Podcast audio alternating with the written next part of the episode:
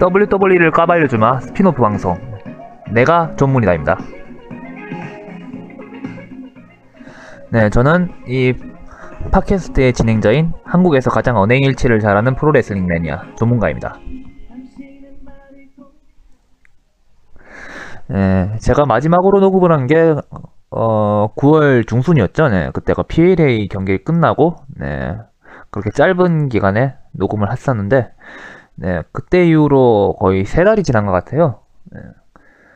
마지막 녹음할 때는 반팔로 지내도 그렇게 좀 괜찮았었는데 지금은 아주 날씨가 아주 춥네요. 네.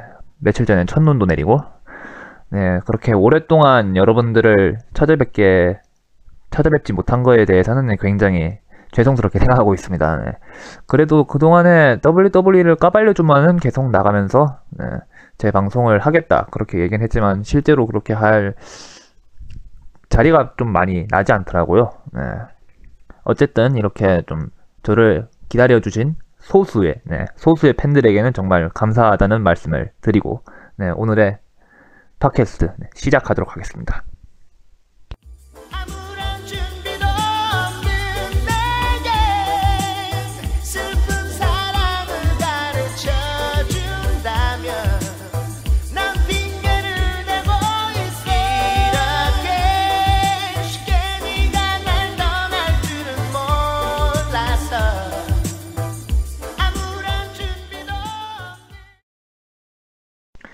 네, 오늘은 아주 뜨거운 감자, 네, 뜨거운 감자가 되는 소식이 하나 들어왔죠. 네, 도쿄 스포츠에서 선정하는, 네, 줄여가지고 동스포라고 할게요. 네, 동스포에서 선정하는 일본 프로레슬링 대상, 네, 그 결과가 발표됐습니다.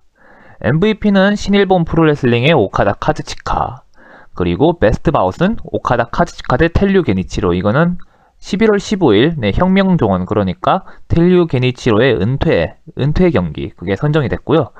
그다음에 최우수 태그상에는 나가요 치구사. 네, 옛날에 전여 시절 아주 뜨거운 인기를 얻- 얻었던 네, 크래시 걸즈의 나가요 치구사와 오니타 아저씨. 네.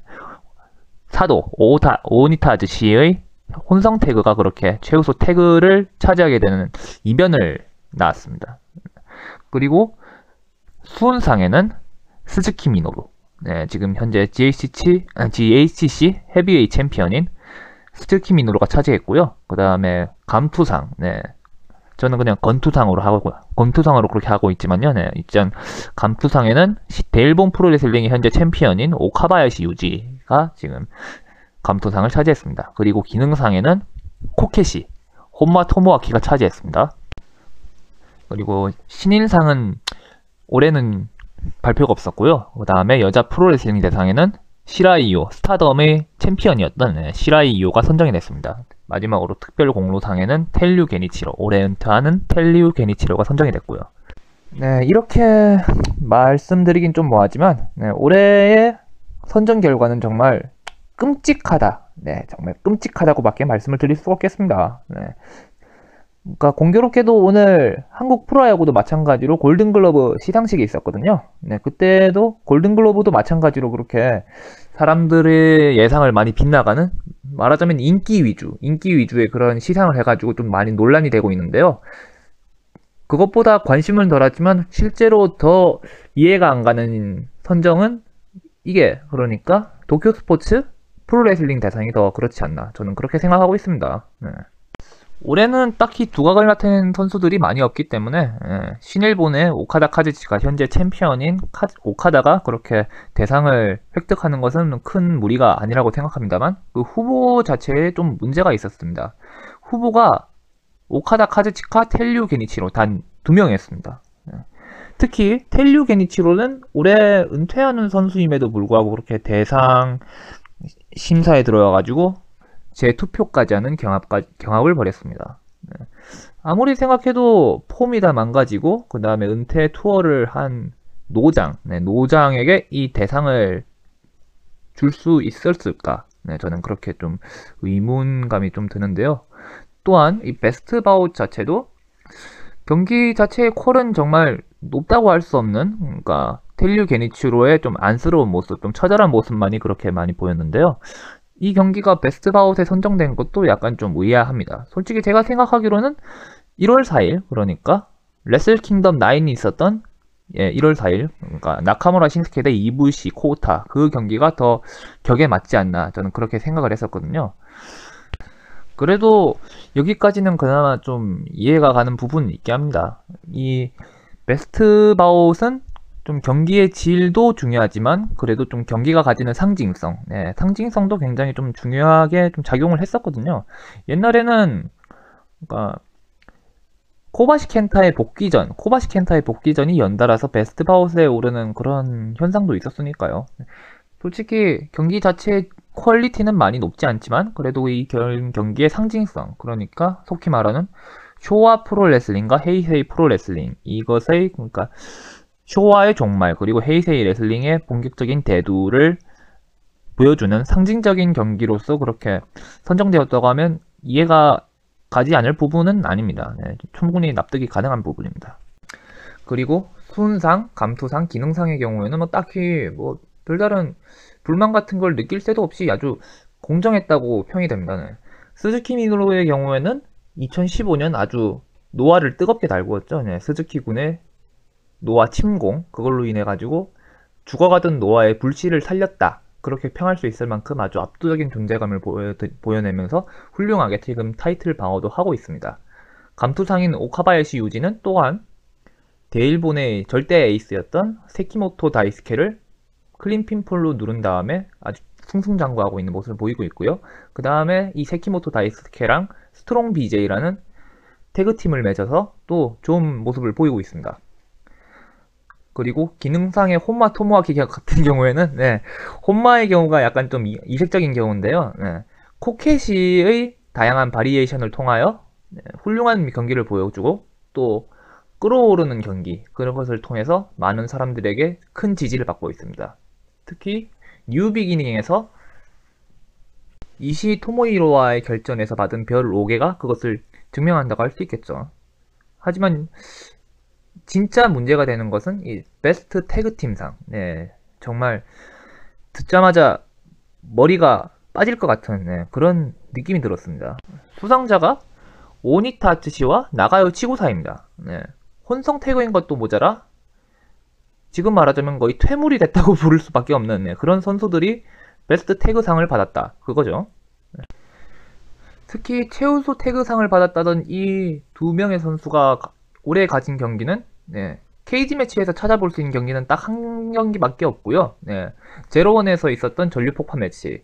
그리고 비공식적으로는 총 3경기를 했다고 하는데 저는 솔직히 말해가지고 정말 3경기를 했는지도 잘 모르겠습니다.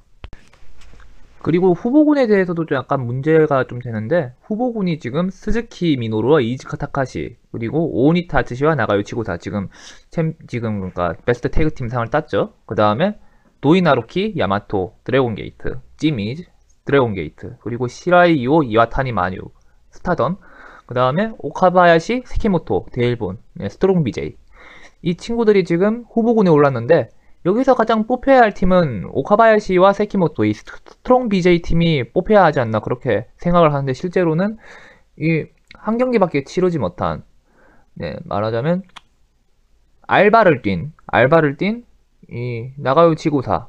오니타즈 팀이 챔피언 챔피언이란다 이거. 네, 최우수 태그상을 받았다. 그거죠.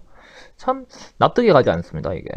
지금 말하자는 바로 보면 통칭 쇼와 시대의 반격. 네, 그런 뜻 그런 식으로 사람들이 그러니까 기자들이 그렇게 좀 평을 내리고 정리를 했는데 솔직히 말해가지고 이게 쇼와의 반격치고는 솔직히 좀 어이가 없다. 너무하지 않나 그런 생각이 좀 듭니다. 오히려 여자 여자상의 시라이오 대신 차라리 쇼와의 반격을 하자면 지금 50이 넘은 나이에도 지금 고군분투하고 계시는 네, 덤프 마츠모토를 성장하는 게 더 좋지 않았나 저는 그렇게 생각을 하고 있거든요. 예. 그리고 신인상에 해당자가 없음이라고 돼 있으면 이 최우수 태그팀에 이 솔직히 좀 어정쩡한 사람들만 모여있다면 차라리 뽑지 않는 것도 더 낫지 않았을까 저는 그렇게 생각을 합니다.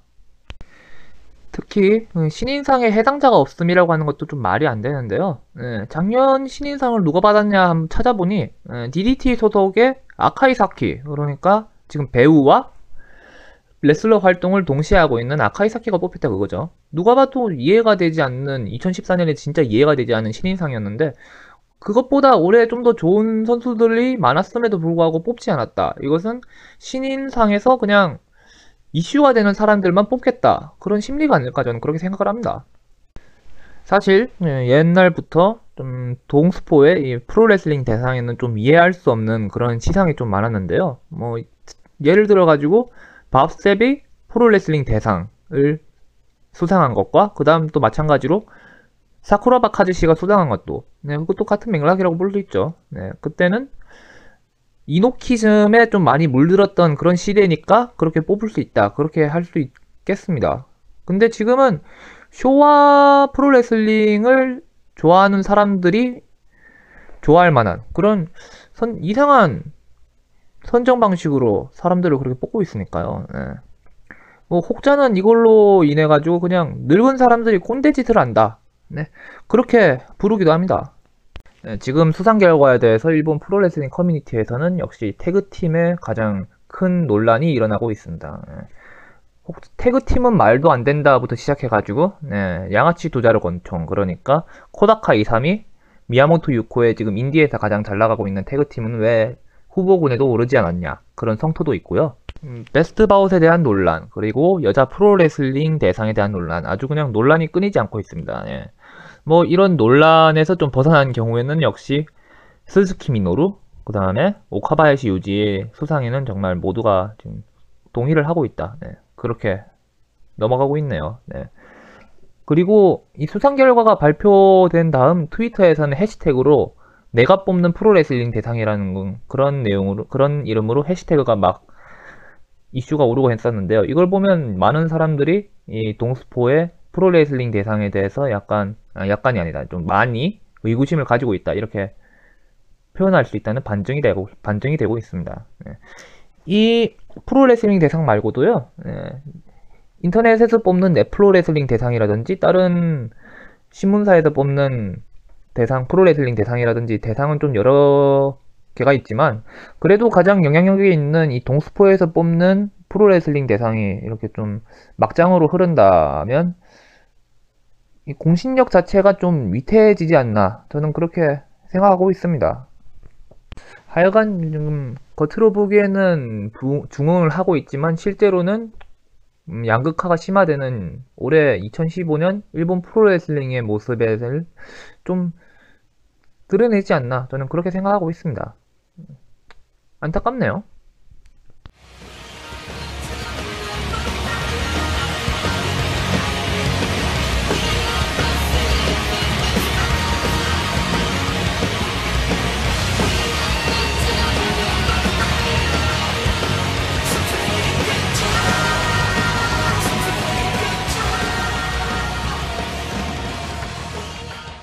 네, 이번 시간부터 몇 회 동안은 일본 각 프로레슬링 단체의 2015년 리뷰를 해보도록 하겠습니다. 네, 그 첫 번째 대상으로는 역시 일본 최대 프로레슬링 단체, 신일본 프로레슬링을 먼저 소개하도록 하죠. 신일본 프로레슬링은 2014년에 큰 도약기를 거쳐 2015년에도 성장세는 두드러졌습니다. 하지만 작년에 비해서 그 선장, 성장세가 좀 하락했다고 볼 수 있겠죠. 올해는 시작 자체는 굉장히 훌륭했습니다. 예, 여러분도 다 아시다시피 연간 최고의 프로레슬링 대회가 될 것이라 믿어 의심치 않는 2015년 1월 4일 Wrestle Kingdom 9에서의 멋진 모습 그리고 그 뒤를 이은 New Beginning에서의 훌륭한 경기들을 통해서 우리들은 또 한 번 신일본의 큰 발전을 기대했었습니다. 하지만 4월, 5월, 6월이 지나고 G1, Power Struggle이 속속 지나고 나면서 신일본의 성장세는 예전보다 한풀 꺾인 듯한 모습을 좀 보이지 않았나 그렇게 생각을 합니다. 메인 전선에는 역시 타나하시 히로시, 오카다 카즈치카 그리고 AJ Styles 3명만이 벨트를 돌려먹게 하고 있는 그런 상황이 펼쳐지고 있고 그리고 또한 Intercontinental 같은 경우에는 나카무라 신스케의 전용 벨트가 돼버리고 말았죠. 또한 NEVER 무차별급 타이틀마저도 이시이 토모히로의 전용 벨트가 돼버리고 말았습니다. 주니어 선수들이 아무리 훌륭한 모습을 보인다고 해도 그게 메인 전선까지 올라오진 않잖아요. 네. 타이틀 경쟁을 하는 선수들이 지금 현재 고착화되어 있는 상태에서 아무리 경기력에 출중하더라도 계속 봤던 사람만 계속 보게 되니까 사람들은 그거에 대해서 식상함을 느끼게 되는 거죠. 그 결과로 이번에 있었던 Power Struggle, 네, 오사카 제1체육관에서 있었던 Power Struggle은 고작 5천명밖에 동원하지 못하는 신일본에 있어서는 약간 좀 뼈아픈 결과를 초래하고 말았습니다. 여기가 2000, 2013년, 그러니까 2013년 G1에서 6천명을 넘게 동원했고, 그 다음 작년에도 마찬가지로 여기선 7천명을 넘게 동원하는 그런 좋은 성과를 거뒀던 곳인데, 자기네들 말로는 여기가 초만원을 찍었다고 하지만, 5천명이라는 숫자는 근래 신일본에서 대형 경기장에서 볼 수 없었던 좀 부진한 결과를 초래하고 말았던 거죠. 그나마 여기서 좀 신선한 기류를 몰고 온 선수가 있었는데 네, 바로 이부시 코우타죠. 안타깝게도 이부시 코우타는 부상으로 인해서 지금 무기한 휴식 상태에 처해 있습니다. 지금 들, 들려오는 말로는 이부시 코우타는 허리 디스크가 있다고 하네요. 네, 허리 디스크가 쉽게 낫는 병이 아닌데 제가 생각하기에는 빨리 돌아오지는 못할 것 같습니다. 네, 안타깝게도 말이죠. 회사는 크고 있고 마케팅도 잘하고 있고 상품도 잘 팔리고 그런데 경기력은 작년보다 오히려 좀 더 감소한 느낌이 들지 않나 저는 그렇게 생각을 하고 있습니다. 그럼 여기서 어떻게 하면 재미를 좀 찾을 수 있을까 많은 고민을 한 흔적이 보이는 게 바로 나이토 테치야죠. 나이토 테츠야는 천재의 gimmick을 장착한 이후로 회사에 큰 push를 받았습니다. 그 증거로 2013년 G1 Climax 우승, 2014년 Wrestle Kingdom에서 오카다와의 IWGP 챔피언전, 그 외에도 NEVER 타이틀, 2015년 레슬 킹덤에서는 AJ 스타일즈와의 1대1 single match까지 아주 회사의 전폭적인 지지를 받았던 선수입니다. 하지만 경기력은 출중하지만 그거에 대해서 무색무취한 그런 느낌으로 인해 가지고 사람들은 좀 많이 싫어했죠. 특히 오사카에서는 나이토 테치야가 자기가 데뷔 후 3, 30살이 되기 전까지 IWGP 챔피언을 획득해서 여기 다시 서겠다라고 했는데 그것을 지키지 못하자 오사카 링에 서는 순간 나이토 테치야에게 엄청난 야유가 쏟아질 정도로 팬들에게서 반감을 많이 사는 선수가 되었습니다. 어, 매니아들 층에서는 특히요. 하지만 올해 초에 일본 CM, 일본에서 멕시코에 있는 CMLL로 잠시간 출장을 가서 거기서 stable을 결성하게 되죠. 네. Los Ingobernables. 참 발음하기도 힘드네요. 네. 줄여가지고 Los라고 할게요. 네. 이 Los를 결성해가지고 거기서 많은 생각을 하고 들어왔나 봅니다. 그래서 G1 Climax에서 보여준 모습은 정말 충격적인 모습이었죠. 네. 가면을 쓰고 등장해서 초반에는 그냥 아무것도 하기 싫은 듯한 그런 태업의 모습을 보여주더니 점차 악역의 모습으로 돌변했습니다.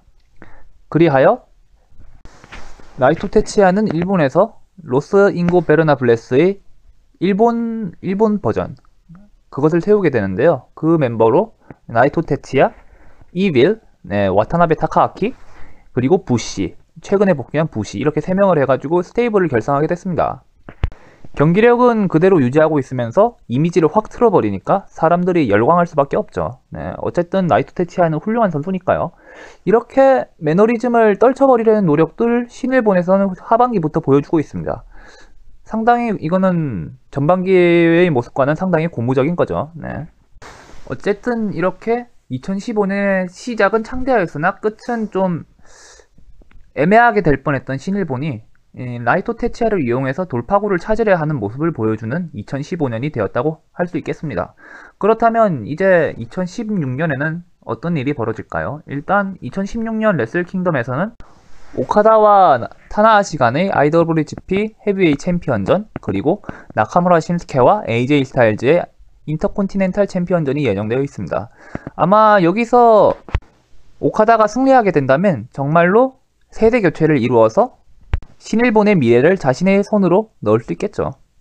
저도 마찬가지로 타나하시 팬이지만 이번만큼은 오카다가 이겨서 자신의 시대를 활짝 열어제꼈으면 하는 그런 소망입니다.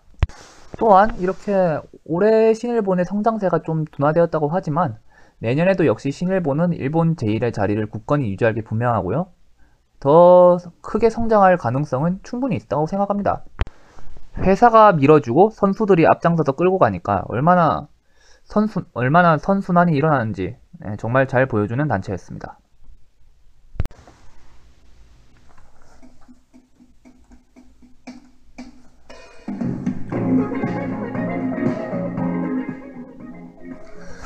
도쿄 프로레슬링에서 수훈상을 획득한 스즈키 미노루는 이렇게 소감을 남겼습니다. 매년 MVP는 나야. 내가 하는 일은 언제나 일본 최고라고 생각하니까. MVP도 신인상도 여자 프로레슬링 대상도 나다. 상의 결과에 일희일비하지 않고 내가 하고 싶은 것을 마음껏 보여주겠다는 스즈키 미노루의 생각. 이러한 생각이 역설적으로 올해 스즈키 미노루에게 큰 상을 준 것이 아닐까. 저는 그렇게 생각하고 있습니다. 네, 오늘 방송은 여기까지입니다. 네, 여- 이제까지 못 찾아뵌 거에 대해서 굉장히 죄송스럽게 다시 한번 생각하고요. 다음 시간엔 최대한 빨리 찾아뵙도록 노력하겠습니다. 감사합니다.